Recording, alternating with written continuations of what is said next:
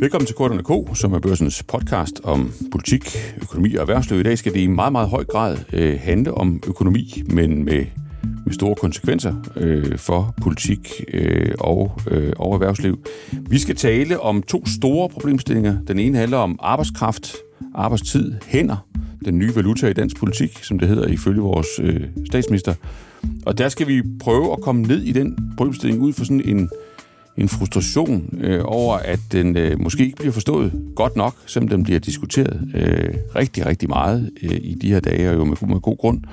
Og så skal vi for det andet prøve at komme tættere på at forstå noget, vi bør forstå, men som det er objektivt svært at forstå, nemlig Kina og kinesisk økonomi. Og til de to titaniske opgaver øh, har jeg to titaniske æggehoveder øh, på besøg, øh, nemlig Kent Præfke og Sten Bokan. Velkommen til jer så.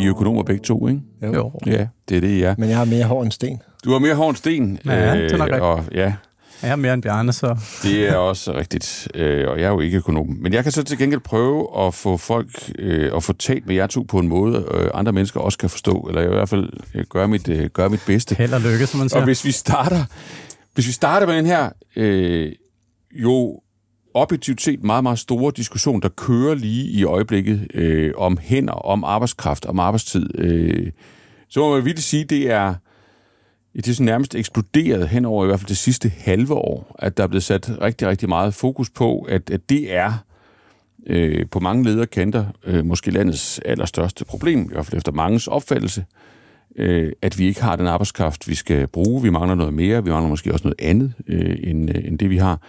Øh, senest øh, satte statsministeren jo den øh, sådan virkelig turbo på den diskussion ved at sige, at penge havde hun nok af, men, men hænder manglede hun, og det var den nye valuta i dansk politik. Og vi har jo også set alene i den her uge, at øh, Dansk Erhverv, altså øh, en stor øh, lobbyorganisation, sat fokus på, at der mangler arbejdskraft øh, i det private erhvervsliv, øh, og flere økonomiprofessorer har sat fokus på, at når vi kigger længere ud i tid, ja, så så får vi vanskeligheder her i samfundet, hvis ikke vi arbejder lige så længe, altså har lige så høj en arbejdstid, som vi har, har haft traditionelt. Jeg ved, at I to øh, er meget interesseret og meget frustreret, selvfølgelig på en overskudsagtig måde, øh, over at I synes, at de her diskussioner er, er lidt noget rod, øh, i hvert fald set med, med økonombriller. Og, og vi skal prøve at bruge jer til sådan, så vidt muligt systematisk øh, at få styr på, hvad der egentlig er op og ned i, i de her diskussioner. Det håber I er, I er med på. Øh, hvis vi nu lige starter med altså, den helt grundlæggende problemstilling, altså at vi, altså, at vi mangler arbejdskraft, at man gerne vil skaffe noget mere arbejdskraft, og det er en ny valuta i dansk politik. Hvordan skal man egentlig forstå det udsagn? Er, er det rigtigt eller forkert? Altså, at, at det er nyt, det der med, at politikerne for alvor bruger deres kræfter, deres politiske kapital på at skaffe nogle, nogle, nogle flere hænder for, for, for at skaffe nogle flere penge. Det er en bog igen. Det er jo ikke nyt som sådan. Øh, det med at skaffe arbejdskraft eller arbejdsudbud øh, er jo noget, vi har diskuteret i årtier. Vi har lavet en lang række reformer øh, siden sådan slut 80'erne, som har haft til sigte at øge arbejdsudbuddet. Det har været især tilbagetrækningsreformer, men også øh, reformer af overførselssystemet og af skattesystemet, som øh, har haft øh, det mål at, at sikre, at øh, arbejdsudbuddet øh, steg. Så øh, som sådan jo ikke en, en ny valuta, men man kan sige, at det er en valuta, som øh, vi fremadrettet nok øh, planlægger at bruge anderledes, end vi har haft gjort historisk. Grunden til, at vi historisk har haft rigtig meget fokus på arbejdsudbud, det er fordi, at vi har haft problemer med at få de offentlige finanser til at hænge sammen. Øh, specielt når vi kiggede lidt ud i tid, øh, kunne vi se, at der var et problem, der ville dukke op i horisonten. Og øh, man kan sige, hvis man har et problem med de offentlige finanser, så kan man sådan lidt firkantet sagt gøre en af tre ting, eller en kombination af det.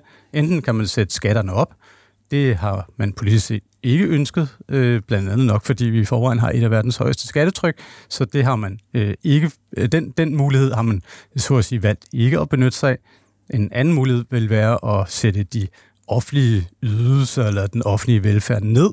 Øh, det har man benyttet sig lidt af, men specielt når vi taler sådan velfærd, øh, service fra den offentlige sektor, jamen øh, så er det jo heller ikke noget, som øh, politikerne er specielt ivrige for, fordi i takt med, at vi bliver rigere, så vil vi også gerne have en bedre service fra den, fra den offentlige sektor. Og så kan man sige, så er der den tilbageværende mulighed, som er, at hvis man kan forrykke balancen mellem dem, der skal forsørges af det offentlige, og dem, som netto bidrager til det offentlige, jamen så kan man få nogle flere penge i statskassen.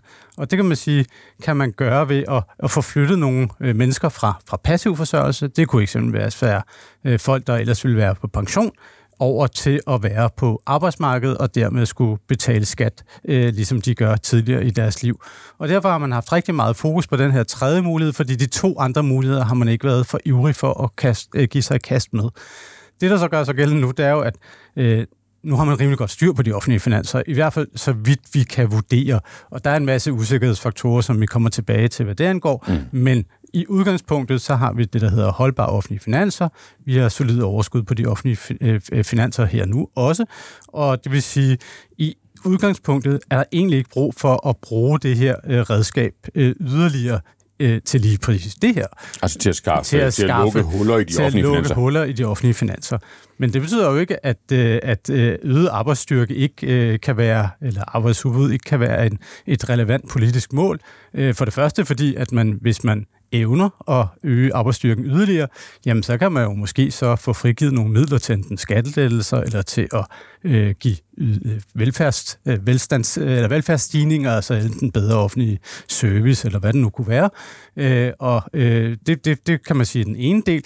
Og så har vi jo selvfølgelig også, at øh, vi, øh, når vi taler øh, den konjunkturelle situation i øjeblikket, et, en situation, hvor vi lige nu og her har så meget pres på arbejdsmarkedet, at øh, det kan måske give øh, så store, eller det giver så store rekrutteringsproblemer, at øh, det bremser noget i vores samfund. Så man kan sådan set godt stadigvæk benytte sig af det her værktøj, øh, både konjunkturelt og strukturelt, men øh, der er ikke den der brændende platform fra den, øh, fra den offentlige økonomi, som der har været historisk, fordi den del af problematikkerne har vi fået sådan i rimelig grad styr på. Mm.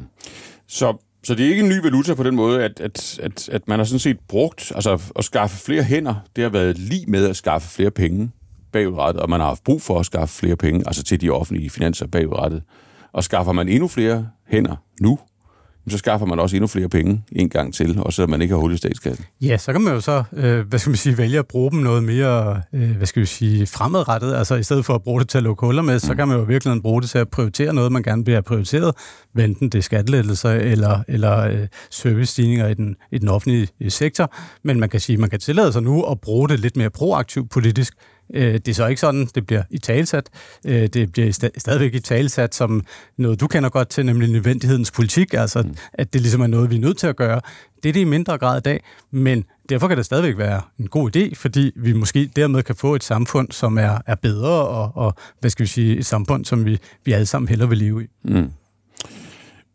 En af, et af de forslag, der har været til at, at få et samfund, vi hellere vil leve i, det er kommet fra, fra Dansk Erhverv øh, her i, i den her uge, hvor man, altså, hvor man har gjort gældende, at, øh, at der mangler, øh, der mangler 130.000 øh, på arbejdsmarkedet, hvis man sådan ser lidt længere frem. Jeg tror, det er 10 års sigte, man har anlagt, øh, og dem har vi brug for at skaffe, øh, muligvis fra, fra udlandet i, i høj grad, øh, hvis vi vil, øh, hvis vi vil om man så må sige, holde dampen op i dansk erhvervsliv, hvis ikke vi vil gå glip af, af ordre, omsætning, indtægter og, og dermed velstand. Øh, Øh, det har I sådan kigget lidt, lidt nærmere på, det der øh, tal, og, og, og tror jeg godt, man kan sige, været en lille smule kritisk over for, hvordan det er beregnet. Kan vi lige, kan vi lige prøve at forstå det som sådan et, et skridt ind i, øh, ind i også at diskutere, jamen, hvad er det egentlig, altså hvis vi mangler hænder, hvorfor er det så, vi mangler hænder, eller på hvilken præmis er det, vi siger, vi mangler hænder?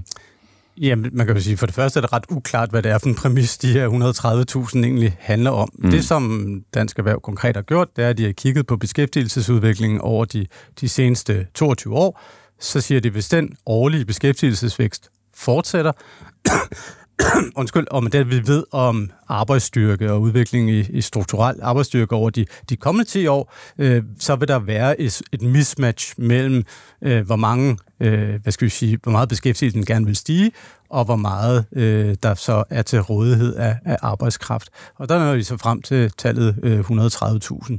Øh, det er ikke normalt den måde, man øh, vil lave den slags fremskrivninger på. Jeg har aldrig set den type beregninger øh, før, øh, skal jeg være ærlig at sige. Og det giver heller ikke meget mening i sådan økonomisk forstand. Øh, normalt vil man sige, at øh, på et marked, og det er altså arbejdsmarkedet eller markedet for kartofler, øh, hvis der er en øh, uoverensstemmelse mellem udbud og efterspørgsel, jamen så øh, vil man sige, hvis, en af, hvis de ting ikke giver sig, jamen så giver prisen sig.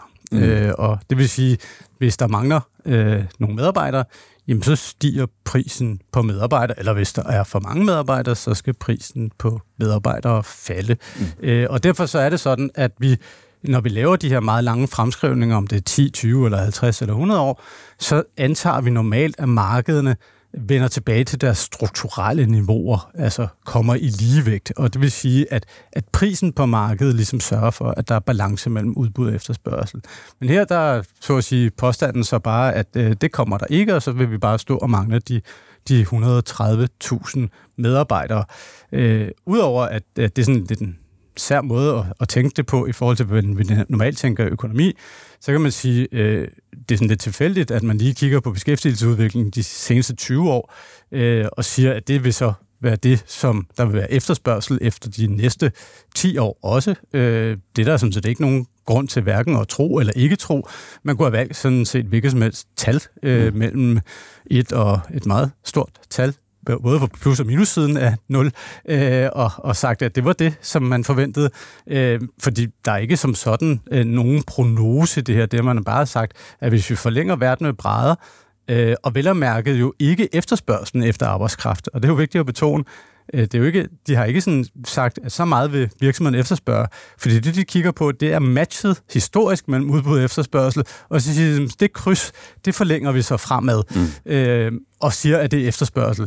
Og så begynder det altså at blive en lille smule sådan mærkeligt, og øh, man må sige, ja, de når frem til et tal, som hvem ved, øh, måske øh, kan være relevant i en eller anden kontekst, men, men jo ikke siger noget om, om øh, hvad vi egentlig reelt har at gøre med, og man vil normalt sige, at i den måde, vi planlægger økonomi på, øh, i langsigtede planer og 2030-planer, endnu længere sigtede planer, jamen så er den her mangelsituation en, vi klarer via prisen, altså via lønnen. Mm. Så hvis du, øh, hvis du skulle rydde lidt op i, i den her diskussion, det ved du har, har, har lyst til, så jeg kan jo prøve at, at sådan forsigtigt øh, og, og, og gætte på, hvad det er, du, hvad det er, du siger. Så, så er det vel, at, at hvis vi vil holde fast i, at vi faktisk mangler hænder, hvis vi faktisk gerne vil skaffe mere øh, arbejdskraft, jamen så er det fordi, enten fordi vi endnu en gang gerne vil skaffe flere penge til offentligt forbrug, eller offentlige ydelser, eller lavere skatter, altså ind imod den offentlige økonomi. Altså gentage den øvelse, vi har, vi har kørt tidligere 10 år tilbage af forskellige årsager. Eller også er det, fordi der er en underliggende præmis, vi ikke taler så meget om, nemlig at, at vi gerne vil sørge for, at den private sektor, altså erhvervslivet, virksomhederne, kan blive ved med at vokse, kan blive ved med at tage for sig øh, af, øh, af, af arbejdskraften, øh, og så må den offentlige sektor holde, holde lidt tilbage. Fordi hvis ikke man havde haft den underliggende præmis, så kunne man i virkeligheden bare lade, lade prismekanismen, lade lønmekanismen gøre arbejdet, og så ville der flytte noget arbejdskraft relativt fra den private sektor over i den, over i den offentlige, hvor man har penge nok, øh, og så vil tingene komme i balance øh, derefter. Altså man kan jo sige, den måde, vi indtil videre har haft den her diskussion om mangel på arbejdskraft, og det er jo så sjovt nok noget frem til næsten samme tal, nemlig omkring 90-100.000, mm. øh, der har det handlet om, at fordi vi har nogle ønsker til, hvad vi øh, skal frem mod 2030 og 2033 med grøn omstilling og med øh, en lang række andre, øh, hvad skal vi sige, omstillinger af vores økonomi, så mangler vi nogle specifikke typer arbejdskraft. Så kan mm. det være, at vi mangler faglærte eller andet, og det er der jo nogen, der har regnet på og når frem til et tal, der ligger i, i sådan underkanten af, af 100.000, nogen lidt op over 100.000, lidt afhængig af, hvad man spørger. Øh, men det er en lidt en anden diskussion, øh, mm. øh, fordi man kan sige, hvis man ikke lægger den præmis ind, at man ligesom skal binde til, at der skal være flere til at lave et eller andet bestemt, jamen så er det jo ligesom markedet, der bestemmer, øh, hvor øh, udbud og efterspørgsel møder hinanden, og øh, hvis der øh, så at sige er en høj efterspørgsel, jamen så vil det jo så tilsige, at, at lønvæksten bliver presset op, og så kan du sige, at ja, så har man selvfølgelig nok penge i den offentlige sektor, men, men, men kampen om arbejdskraft vil jo selvfølgelig spidse til mellem den offentlige og den private sektor mm. i, i den situation. Øh, men hvorom alting er, så kan man sige, at der vil ikke være sådan en eller anden mangelsituation. Det er ikke sådan, at, at, at, at, øh, at, at vi mangler nogen, med mindre at vi definerer et eller andet, vi skal bruge dem til. Og så mm. kan man selvfølgelig sagtens have som en politisk mål, eller som at en erhvervsorganisation gerne vil sige, at der skal være 100.000 rekrutterbare øh, medarbejdere til deres virksomheder. Det, hvis det er det, ligesom, så er det jo fint nok at sige, så mangler der det. Mm. Men, men man kan ikke bare sige, at der mangler øh, 130.000 medarbejdere, uden at have en eller anden tillægspræmis. Øh, fordi øh, så sådan fungerer en markedsøkonomi ikke. Så, så tager markedet sig ligesom af, mm. af problemer. Så det er tillægspræmisserne, vi i virkeligheden skal på ja, banen de er jo ikke for blevet, at få en ordentlig diskussion. De er jo ikke blevet artikuleret, øh, så øh, det er jo lidt uklart, hvad de i givet fald måtte være, fordi øh, her der er jo ikke, det, det er jo ikke formuleret som en, en øh, diskussion med en præmis. Det er jo bare sagt, vi mangler 130.000 medarbejdere, skal vi ikke gøre noget ved det? Og den, det, det, det gør vi ikke. Mm. Øh, øh, og, og det bliver jo sådan næsten til, at, at jo flere, øh, hvad skal vi sige, mennesker vi er, jo lykkeligere øh, bliver vi. Jeg tror, der er en af de økonomer, som, som jeg vi kend, bruger Kent sidder og roder lidt i, i det der. Er det ikke rigtig kendt? Altså, prøver faktisk at få nogle af de her ting ned på papir.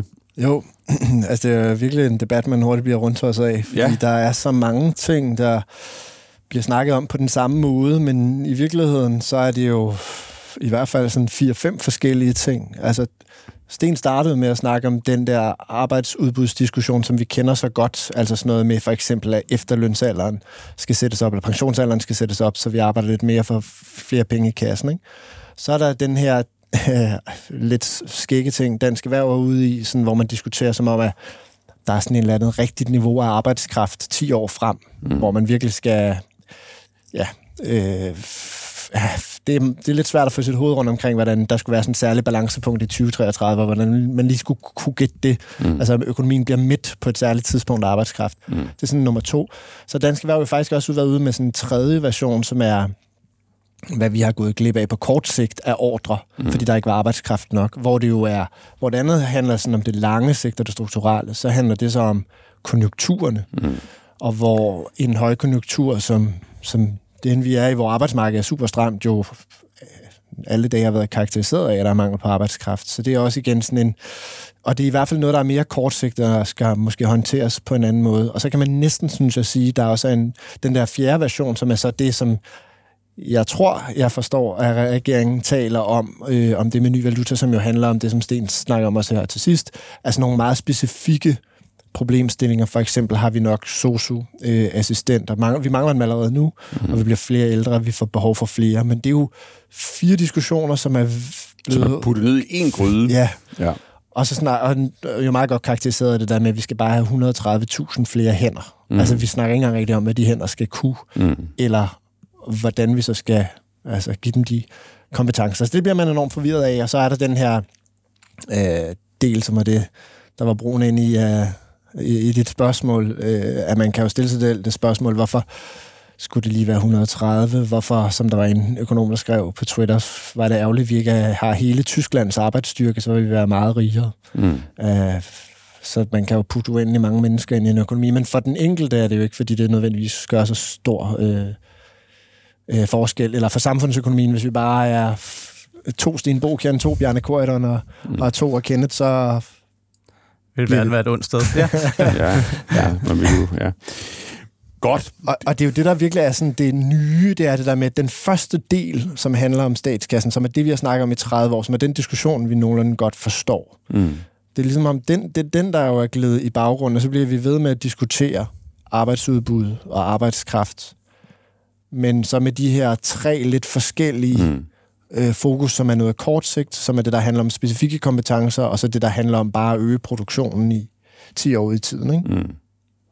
Og det, der frustrerer jer to, må jo gerne være uenige, det der er jo plads der, det er, at I synes ikke, de præmisser bliver ridset klart op. Altså, hvad, hvilket mål er det, vi forsøger at indfri med mere arbejdskraft, hvis vi ønsker os mere arbejdskraft, og hvis problemet ikke er de offentlige finanser?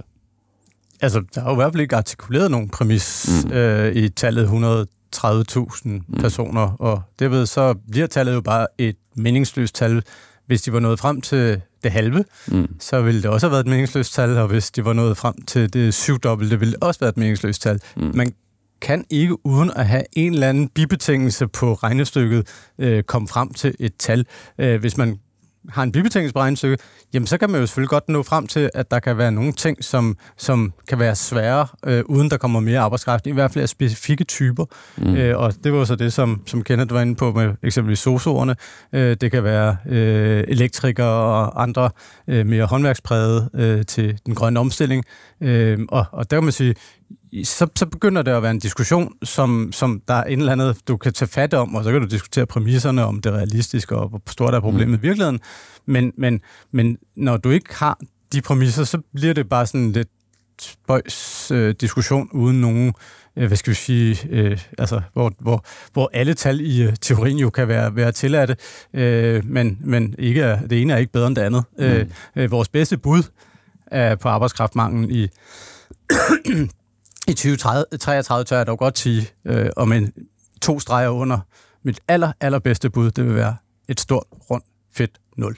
Øh, det vil være den måde, man sådan gængs økonomisk tænkning vil sige, hvor meget arbejdskraft mangler vi, når vi kigger ud i tid, ikke nødvendigvis lige præcis 10 år, men ud i tid, jamen det vil være, at markedet clear, og det vil sige, at vi får en pris, der sikrer, at udbud møder efterspørgsel, og det vil sige, at der ikke som sådan er en generel mangelsituation. Mm. Det betyder ikke nødvendigvis, at der ikke kan være specifik mangel, men en generel mangelsituation er svært at øh, forvente 10 år ud i tid. Der vil man forvente, at økonomien tilpasser sig, ligesom når vi laver skattereformer, hvor vi jo satser på, at der er dynamiske effekter, altså at folk ændrer adfærd.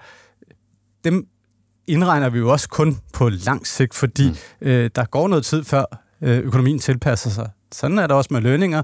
Hvis der er mangel på arbejdskraft, så tager det noget tid, før lønningerne begynder at stige, så mangel på arbejdskraft bliver mindre udtalt. Øh, men over tid må vi forvente, at der sker. Øh, og det er den måde, vi har tænkt ja, økonomiske reformer og øh, al den måde, vi har tænkt økonomisk politik på, i, i hvert fald i, i den tid, jeg har fulgt den danske debat, øh, som jo er så siden det er mange 90'erne. Der, der er jo i hvert fald to skægge ting, synes jeg, øh, øh, ved den her debat også. Det ene er, at diskussionen om arbejdskraft er kommet samtidig med, at vi har fået to meget store opjusteringer af råderummet, som øh, hænger sammen med, øh, at Finansministeriet har opjusteret deres skøn for den strukturelle beskæftigelse. Så samtidig med, at vi sådan vurderer, at der er strukturelle flere beskæftigede, så er der så en diskussion om, at vi skal være øh, at der skal være endnu flere. Ikke? Det er den ene ting. Den anden ting er, at det er jo også øh, skægt at tænke på, at den her måde at tænke øh, på... at vi, vi har været vant til, at der er kommet flere. Nu bliver vi meget snart 3 millioner øh, beskæftiget i, i Danmark. Øh, vi har haft en effekt af alle de her arbejdsudbudsreformer, der er lavet, at pensionsalderen er sat op, at der er kommet meget udenlandsk arbejdskraft ind. Men nu kigger vi ind i nogle år, ikke bare i Danmark, men i rigtig mange lande, hvor der kommer det, man kalder demografisk modvind, som betyder, at der er færre i arbejdsstyrken i rigtig mange lande. Og også i et land som Kina, hvor der ved Gud er rigtig mange arbejdere lige nu. Så vi skal, hvis man ud præmissen om, at mere altid er bedre, øh, af arbejdskraft, så mangler vi simpelthen folk at dumpe ned på jorden i, øh, i den arbejdsdygtige alder, eller arbejdsduelige alder. Så der, der er jo også noget der i, at vi skal til at vende vores logik lidt mm. på hovedet for at forstå den her mm. øh, diskussion, at det ikke bare, at man ikke, altså, vi, skal ikke bare, vi kan ikke bare fylde op, fordi der bliver færre øh, mange steder. Det kommer jo til så den der, den der konkrete diskussion om, hvad der kan mangle, både på kort sigt og på lang sigt, kan så til gengæld blive et problem jo øh, mange steder, fordi der simpelthen er færre hænder. Det bliver fanget i alt det, der handler om de offentlige finanser, fordi det har vi ligesom lagt til grund i de holdbarhedsberegninger, vi laver, men derfor kan det jo godt blive en reel og konkret udfordring nogle steder. Mm. Jeg synes, det er meget sjovt, og, og hvad skal vi sige, denne diskussion kommer jo meget hurtigt til at, sådan, at næsten smage af, at jo flere mennesker vi er, jo bedre er verden som sted. Øh, og der, der tænker man jo naturligt, når man sådan tænker på demografisk modvind, så er det naturligt at kigge mod, mod Japan, som jo har haft demografisk modvind i nogle årtier efterhånden. Øh, og øh, der er jo rigtig mange, der fokuserer på, når de ser på Japan, at de ikke har haft ret meget vækst i den øh, samlede økonomi over de seneste øh, årtier. Men hvis man lige korrigerer for, at øh, økonomien jo skal, når vi taler velstand, splittes op per hoved, og ikke, øh, så at sige, er, er øh, bare skal måles i milliarder kroner eller milliarder yen i deres tilfælde, øh, men skal splittes op per hoved, fordi at øh, det vi jo så at sige, måler BNP for. Det er for ligesom at måle en eller anden øh, velstandsmåling, eller øh, hvor godt det går i økonomien. Øh, hvis vi lige husker at korrigere for det, så adskiller Japan sig altså ikke markant fra, hvad vi har set i, i Europa over de seneste Sådan årtier. per- per japaner. Per, per japaner. Mm. Og det vil sige, ja, det, det er jo rigtigt, at øh, Japan har ikke haft imponerende vækst, men øh, der er jo så heller ikke så mange, de skal brødføde med mm. den vækst, de har. Og det vil sige, de kan sådan set godt tillade sig at, at få meget lave vækstrater.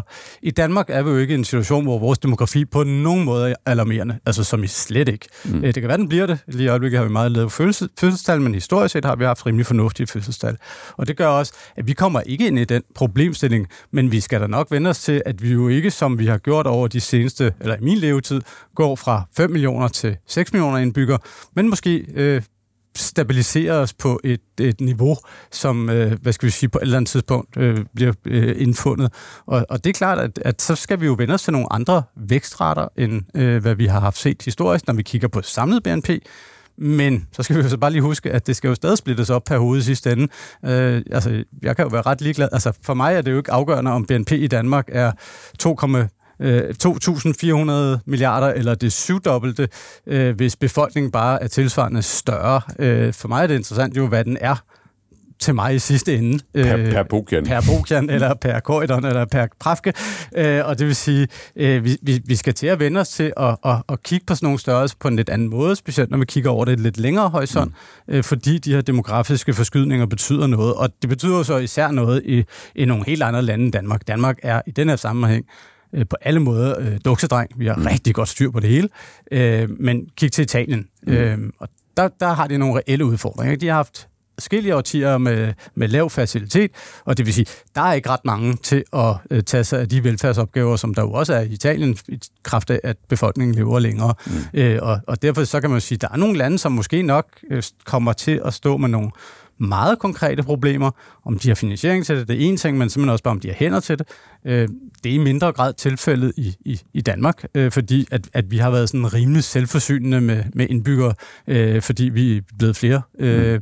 og, og øh, har haft en, en øh, fertilitet, som ikke har været markant under vores sådan, reproduktionsrate, øh, og, og det kan så ændre sig, men indtil videre er det sådan, det er. Mm.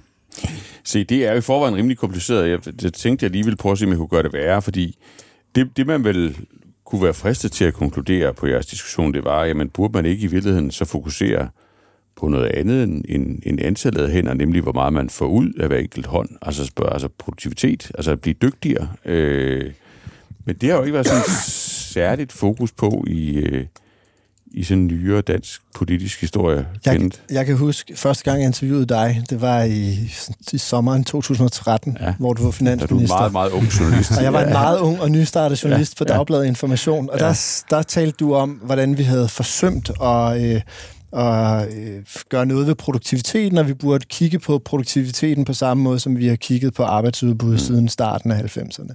Mm. Der har været produktivitets... Ja.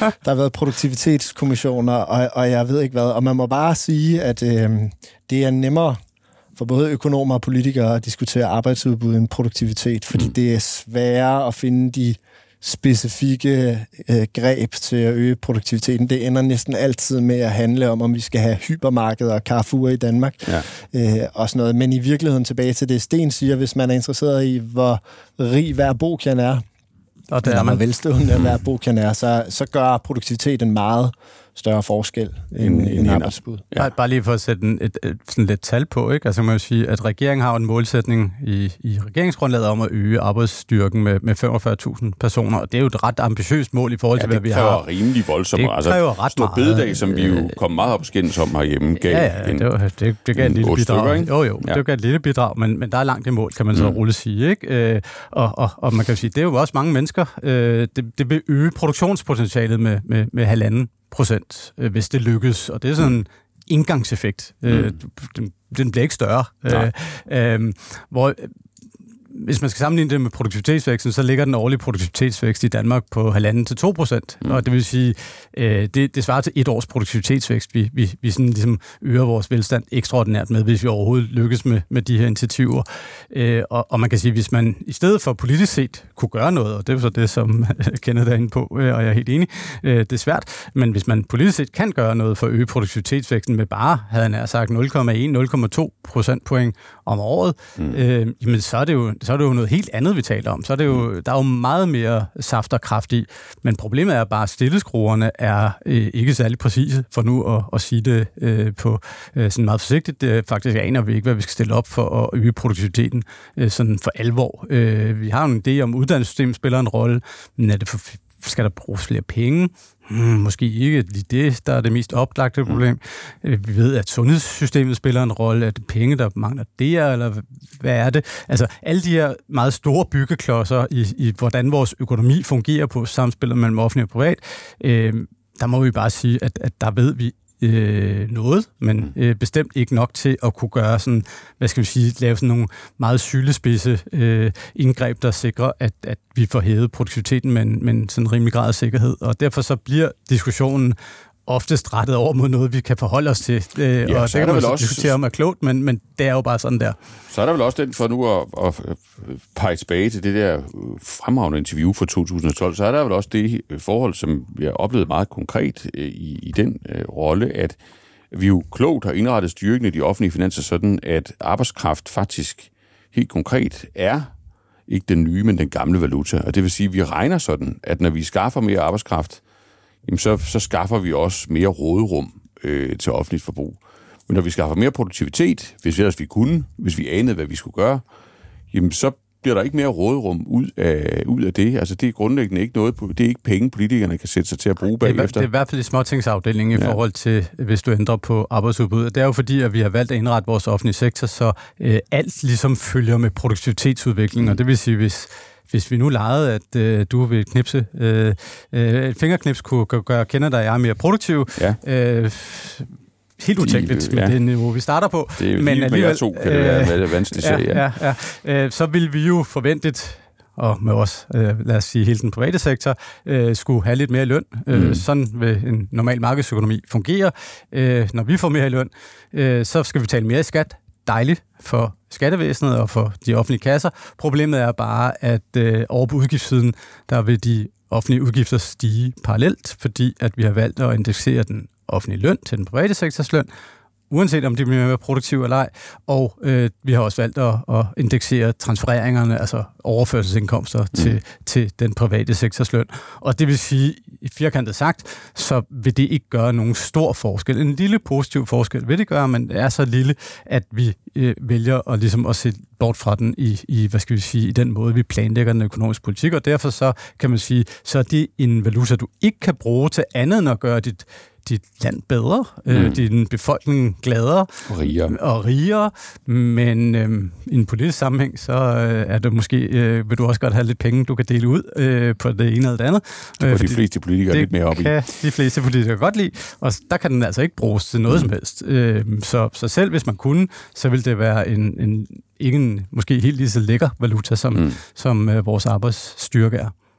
Sidste komplicerende faktor der er også en arbejdstidsdiskussion, eller en arbejdskraftdiskussion, der handler om vores arbejdstid, altså hvor længe vi arbejder, øh, og hvor længe vi ønsker at blive ved med at, at arbejde, øh, målt i, i timer, eller, eller i forhold til, hvornår vi trækker os tilbage, som er sådan boblet op her de, de seneste uger kendt, øh, kendt på Det, det er, det er Nina Schmidt, øh, økonomiprofessor, i, faktisk i dag på forsiden af en af vores konkurrerende aviser, overvismand Karl Johan Dalgaard, som ligesom løfter fingeren og siger, jamen, øh, hvis vi gerne vil holde, holde mere fri øh, i, de, i de kommende år, og det har de sådan en eller anden forventning om, at vi muligvis vil, i takt med, at vi bliver rigere, jamen så, får vi, så får vi et problem med at finansiere vores velfærdssamfund, også selvom vi lige nu har, har penge nok. Hvad, hvad, hvad, hvad er det for en sammenhæng, der er på spil der? Jamen, hvad skal man sige, det, det er jo egentlig, hvor vi tænker på arbejdsudbuddet lidt som på den, på den gamle klassiske måde, at hvis mm. vi arbejder mindre, så øh, betaler vi mindre i skat, og så kan vi miste nogle penge. Og lige nu antager Finansministeriet, at vi bliver ved med at at arbejde, øh, som, som vi, vi gør i dag. Og hvis vi så arbejder mindre, så er der så noget der, der kan pille ved de her øh, umiddelbart øh, gunstige, eller relativt gunstige udsigter for, for de offentlige finanser. Og det har øh, Nina Schmidt jo og, og Karl van Dalgaard så været ude og øh, øh, advare om, hvilke konsekvenser der er øh, af det, hvis mm. det ligesom er tilfældet. Og der, hvor øh, diskussionen så bliver en lille smule øh, øh, besværlig, som man kan se, hvis man sammenligner forsiden af Jyllandsposten i dag og forsiden af øh, Dagbladet Børsen ja, i dag, er, at øh, hvorvidt det så er tilfældet, at der er den her tendens til, at vi arbejder øh, mindre øh, eller ej, fordi man kan, kan simpelthen trække to forskellige øh, øh, statistikker op, som viser to lidt forskellige ting. Enten mm. er der tendens til, at vi arbejder mindre, eller er der tendens til, at vi arbejder cirka øh, det samme. Mm. Men, men igen, altså det, det er i givet fald en, en diskussion, der, der ikke så meget handler om den nye valuta, den handler mere om at komme tilbage til den gamle valuta, altså til diskussionen om, at vi skal bruge mere arbejdskraft, mere arbejdstid for at have styr på de offentlige finanser. Ja, det, det er jo alene en diskussion om offentlige finanser, kan man sige, ja. Mm. Øh, og det er jo det basale problem er, er jo, at vi endnu ikke rigtig har fundet en god måde at beskatte fritid på. Mm. Øh, og det er jo selvfølgelig noget, man bare burde indføre. Øh, så øh, var det problem overstået. Det er sådan noget, du, der, det vil jeg det er sådan noget, du kommer om natten. Ja, ja, præcis. Ja, Så, så vil det problem være overstået. Ja. Men, men ja, altså, det, det handler simpelthen bare om, at hvis vi arbejder mindre, så er der mindre på skatte, og hvis udgifterne stiger, som de øh, gør, ja, så er den der overholdbarhed, som vi kan beregne os frem til, altså at de offentlige finanser er stærke på sigtøjet, mm. jamen den, den forsvinder så som, som duk for solen, og, og det vil sige, som, som Karl Johan Dalgaard også ude at sige i dag, øh, at, at det, det er jo sådan et, et, et ægte dilemma for den enkelte. Altså, for den enkelte vil det jo ikke se ud af noget, at man vælger at arbejde et par timer mindre, men det kan ret store samfundsøkonomiske konsekvenser, hvis man gør det. For fællesskabet. Ja. ja. Men det er så i virkeligheden en diskussion, der handler om det, vi plejer at bekymre os for. Det handler alene om, ikke om de, de offentlige her... finanser, og det er jo det, som vi er vant til at tænke arbejdsstyrke og arbejdsudbud ind i, øh, og ikke så meget om, om, hvad skal vi sige, om der øh, er mangel på specifikke grupper, eller generelt mangel på arbejdskraft. Det er en, det er en ny diskussion, som vi har, har, har begyndt at tage hul på, øh, og, og jeg tror bestemt ikke, at den diskussion øh, er, er færdig lige forløbig, mm. øh, fordi den er også meget sværere, fordi øh, hvis du skal diskutere, om der mangler arbejdskraft, skal du først have en præmis, hvad er det egentlig, den der arbejdskraft skal bruges til, men så skal du også have en realistisk tilgang til, om nogle typer arbejdskraft, hvis det nu handler om, at, øh, at vi ikke har nok, lad os sige, socioassistenter, øh, øh, om nogle typer arbejdskraft kan substiti- substitueres af andre typer arbejdskraft. Mm. Altså hvis vi nu mangler socioassistenter, øh, kan der så være nogle andre, der tager deres opgaver på sig. Mangler vi elektrikere, kan der så være nogle andre, der tager deres opgaver på sig. Jeg håber, der er nogen, der trods alt ved lidt om strøm, ellers så mm. kan det vist gå grumt.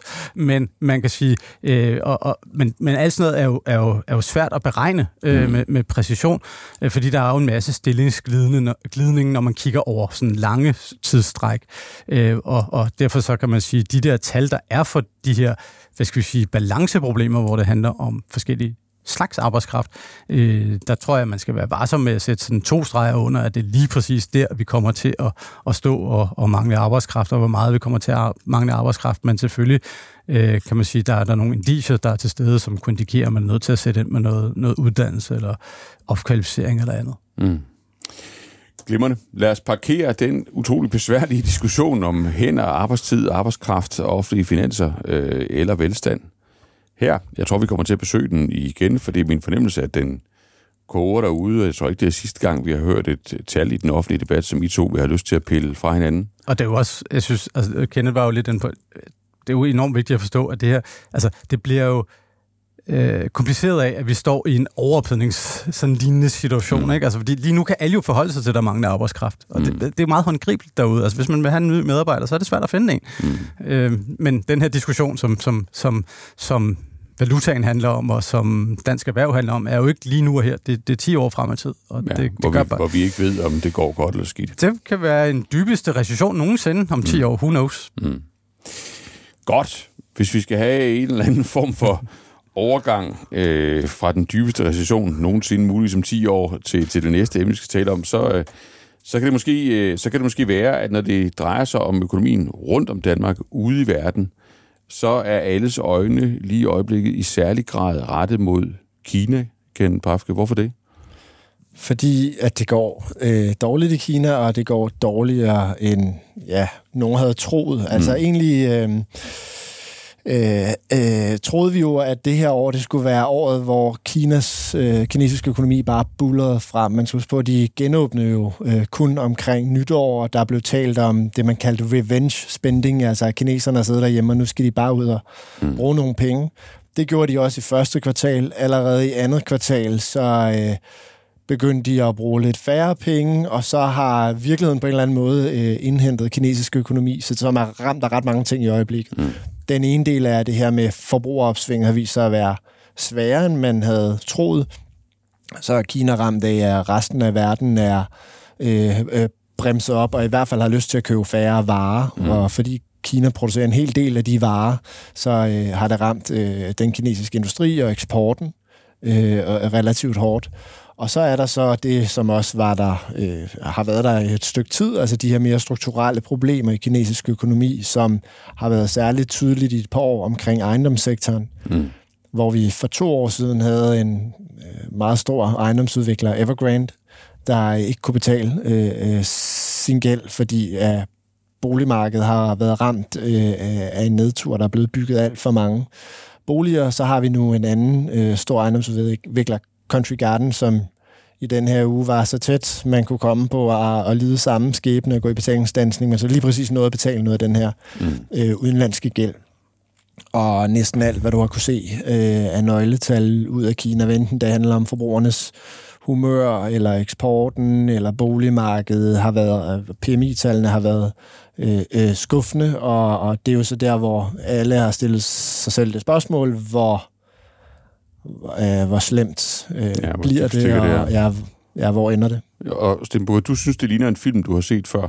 Ja, det er jo en film, vi næsten har kørt de, de næste, seneste 15 år, øh, ja. øh, eller noget af den stil. Øh, øh, specielt hvad angår de strukturelle problemer, øh, mm. som jo er velkendte. Kender, der har været inde på dem, med, med en meget høj kreditgivning til ejendomssektoren, og øh, et, et finansielt system, som for en dels vedkommende er super reguleret, nemlig de statsejede banker, men for en anden dels vedkommende ikke er særligt øh, velreguleret, de såkaldte skyggebanker. Og ja, øh, tilbage i ja, var det 13 eller 14, jeg kan knap huske det, men lad os sige for cirka 10 år siden, øh, var jeg med en delegation fra øh, det, der dengang hed Finansrådet, øh, nu hedder det Finans Danmark, i, i Kina, øh, for at, at kigge på de strukturelle problemer, der var knyttet til kreditgivningen i øh, særligt de såkaldte skyggebanker, som er uregulerede banker, eller investeringsbanker, måske mere rigtigt at sige. Og dengang var vi voldsomt bekymrede. Øh, vi kommer til Kina for, alle officielle, for fra alle officielle sider at vide, at øh, den bekymring kan vi godt pakke sammen, der er styr på det. Øh, interessant, bliver klogere, men øh, forlader også landet lidt med en følelse af, at øh, det var vist det samme talepapir, de alle sammen havde fået fra mm. en eller anden øh, central øh, styringsenhed. Øh, sagen er så, at øh, der er jo ikke sket noget øh, forstået Nej, på den de måde. Havde styr på det. De havde styr på det, eller i hvert fald, når der så begyndte at komme problemer, så kunne de inddæmme dem. Øh, men man kan sige, spørgsmålet er selvfølgelig, kan man blive ved med det, eller begynder problemerne før eller siden at dukke op til overfladen. Og risikoen, når vi taler kredit for, at problemer dukker op til overfladen, er bare så meget desto større, når væksten er lavere. Så længe du har høj øh, vækst, så kan du så at sige skjule dårlig kredit i, at øh, ja, så kan der godt være, at der er nogen, der ligesom ikke betaler deres penge tilbage, men du får hovedparten af de penge tilbage, du har lånt ud, og øh, du har i øvrigt øh, nogle renteindtægter, så kan dække det tab. Øh, og øh, man kan sige, øh, øh, det er kun få, der trods alt ikke i en situation med høj vækst ikke betaler deres, deres øh, lån tilbage. Men når væksten begynder at drosle ned, jamen så begynder man jo også at få afsløret de sådan øh, sårbare øh, mm. dyr på, på, på savannen, og der må man jo sige, at, at, at vi har da i hvert fald de sidste par år set nogle ret store spillere, øh, som indikerer, at der er et reelt strukturelt problem, men det betyder ikke nødvendigvis, at det eksploderer op i hovederne på os. Og indtil videre har man jo også nu kunne sparke dåsen lidt ned ad vejen hver gang, at øh, problemerne er begyndt at, at, at se for, for voldsomme ud. Og spørgsmålet er selvfølgelig, om, om de kan blive ved med det. Øh, det er nok ikke strukturelt sundt. På et eller andet punkt er de nok nødt til at tage et opgør med deres kreditvæsen. Men øh, det er jo ikke sikkert, det er lige nu. Det mm. kan jo sådan set også godt være 5 eller 10 år ud i tid. Øh, nu har de indtil videre levet med det i, i, i hvert fald noget, der ligner øh, 10-15 år. Øh, så, så på den måde, så er timingen enormt svær at sige noget fornuftigt om. Øh, ja, fordi... Sådan hvad angår sådan en, en dyb og, og mere sådan strukturel finansiel krise. Mm. Og så er der sådan lidt mere noget konjunkturelt. Der kan man jo sagtens have i den der periode nogle perioder, hvor det går øh, sådan jævnt hen elendigt, og det er så der, hvor vi er lige nu på det konjunkturelle. Men det strukturelle har vi indtil videre jo ikke set sådan eksplodere på en måde, som, som i hvert fald underminerer øh, kinesisk økonomi. Men, men om det kommer til at ske, det, det er jo et virkelig åbent spørgsmål, og virkelig svært at blive klog på, fordi udover det her med, de alle sammen svaret det samme, de her venlige mennesker i Kina, jamen så må vi jo også bare sige, at set fra et vestligt perspektiv, øh, nu måske også set fra et kinesisk perspektiv, men i hvert fald set fra vores perspektiv, så er det meget svært at få, få, få fingrene rundt om, hvad det egentlig, altså, hvor, hvor, hvor sårbart er det egentlig? Mm. I, I forvejen har vi jo svært nok ved at følge med, hvad der foregår i det finansielle system i Vesteuropa. Mm. Øh, når vi så kommer til Kina, så bliver det rigtig øh, svært at, at forstå og, og se og, og, hvad skal vi sige, prøve at prognostisere, hvor problemer for alvor kan eskalere. Ja, og det, det jeg kan lægge til din lille anekdote, det var, jeg tror, jeg var der omtrent samtidig, og jeg tror, de havde læst de samme talepapirer, øh, dem jeg talte det med.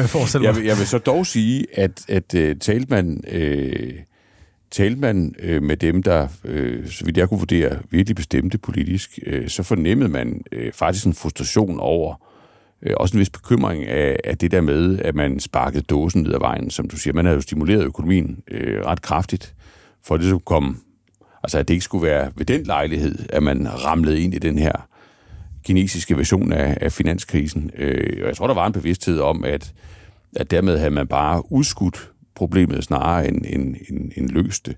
Så spørgsmålet er jo nok i, i høj grad, om, om man så effektivt vil få det udskudt en gang til, eller om det, eller om det er nu, det eksploderer. Kenneth Krafke, hvad, altså, i forhold til det her med at, at vurdere den her økonomi, altså set udefra, set fra, øh, fra Vesten, øh, prøve at få, få greb om, jamen det vi ser udspille sig nu negativt, er det noget, er det en dåse, de kan sparke ned ad vejen en gang til, eller, eller er det i virkeligheden, altså er det noget, der afslører øh, dybere strukturelle problemer i kinesisk økonomi?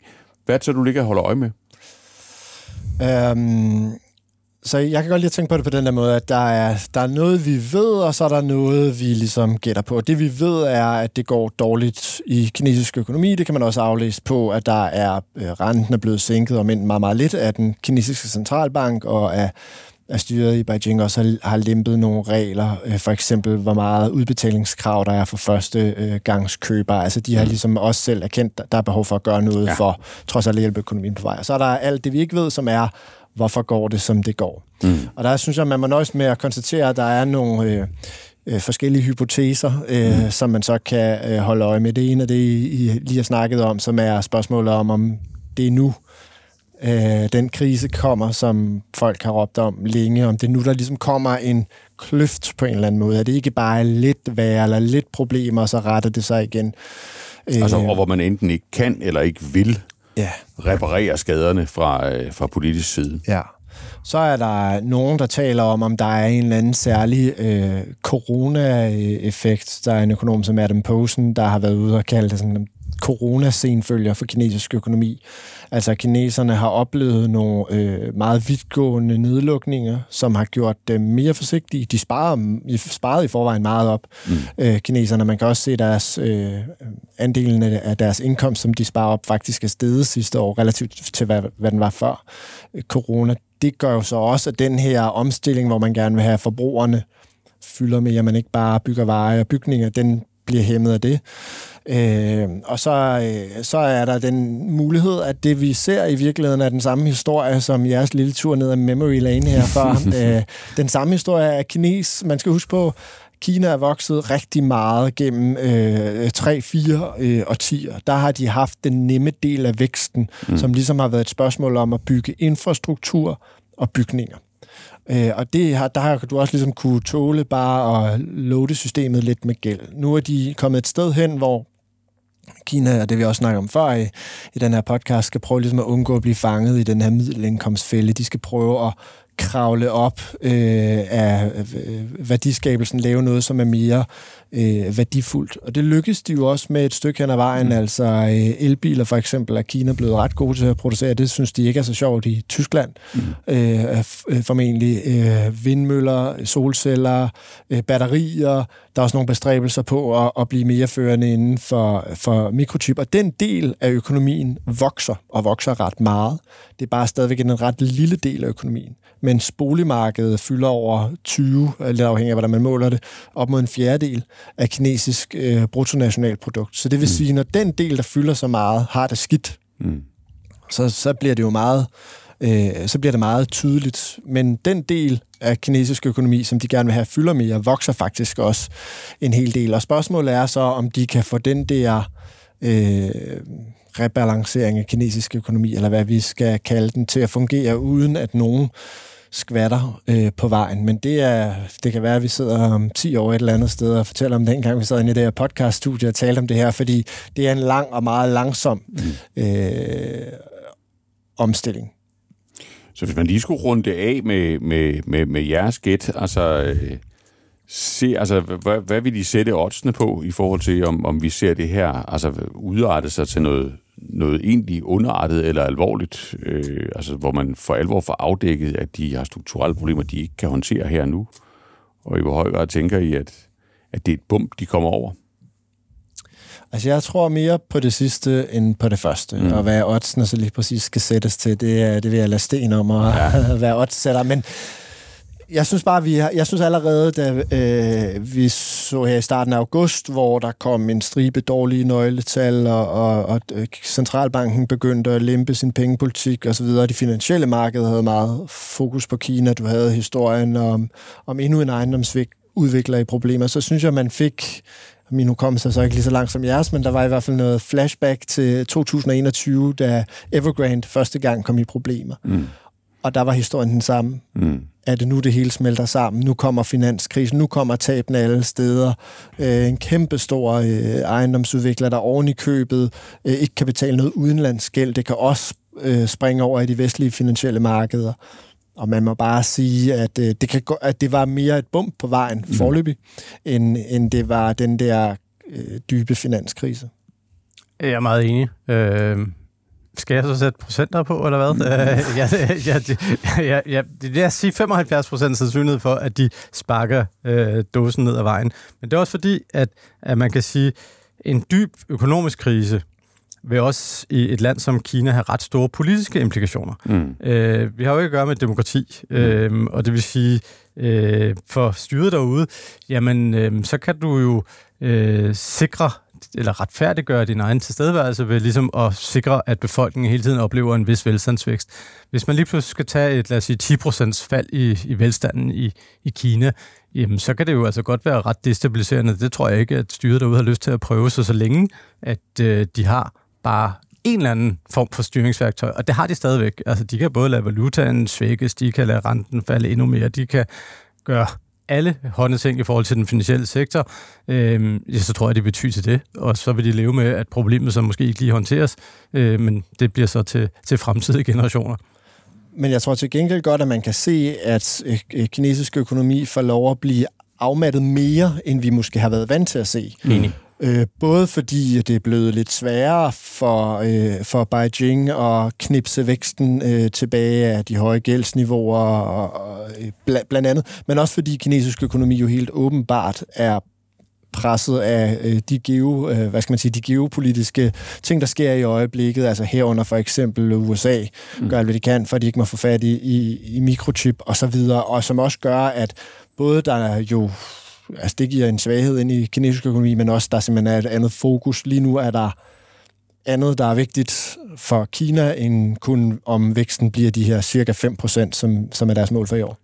Og så kan man jo næsten vende tilbage til den danske diskussion, hvor vi havde det her med befolkningen. for diskussionen er jo den samme i Kina. Mm. Befolkningen har jo ikke længere det potentiale for at bære væksten oppe, som befolkningen havde historisk. Øh, Kina er jo også at være en aldrende økonomi, og det, det betyder også noget for vækstmulighederne, så hvor den strukturelle vækst for 10-15 år siden lå omkring de der 8-10 procent, ja, så ligger den nu i øjeblikket måske på en 4-5 procent, og kommer jo nok yderligere ned. Mm. Og det vil sige, vi skal jo vende os til nogle helt andre vækstrater i, i den her kæmpe økonomi. Øh, men det er jo ikke kun dårligt, det er jo altså også bare et udtryk for, at de har taget meget af den der øh, velstandsindhentning, øh, som de skulle. Øh, og det vil sige, der er jo ikke helt det samme potentiale, som der har været. Det var meget, meget smuk ja, sløjfe. Øh, Sten du kom, du kom i mål der, øh, efter at være svømmet langt Det var godt fundet ja, det under bordet, den, det, det, det, snor, det, ja. kunne få bundet rundt det om det. Tusind tak for jer to i forhold til at, at prøve at få hjulpet med at rydde lidt op i den rodebutik, som er øh, den store diskussion om arbejdskraft, arbejdstid, hænder, velfærd, velstand, vækst i Danmark, og et outlook på, hvad der sker i Kina. Tak, Kenneth Pafke, øh, Sten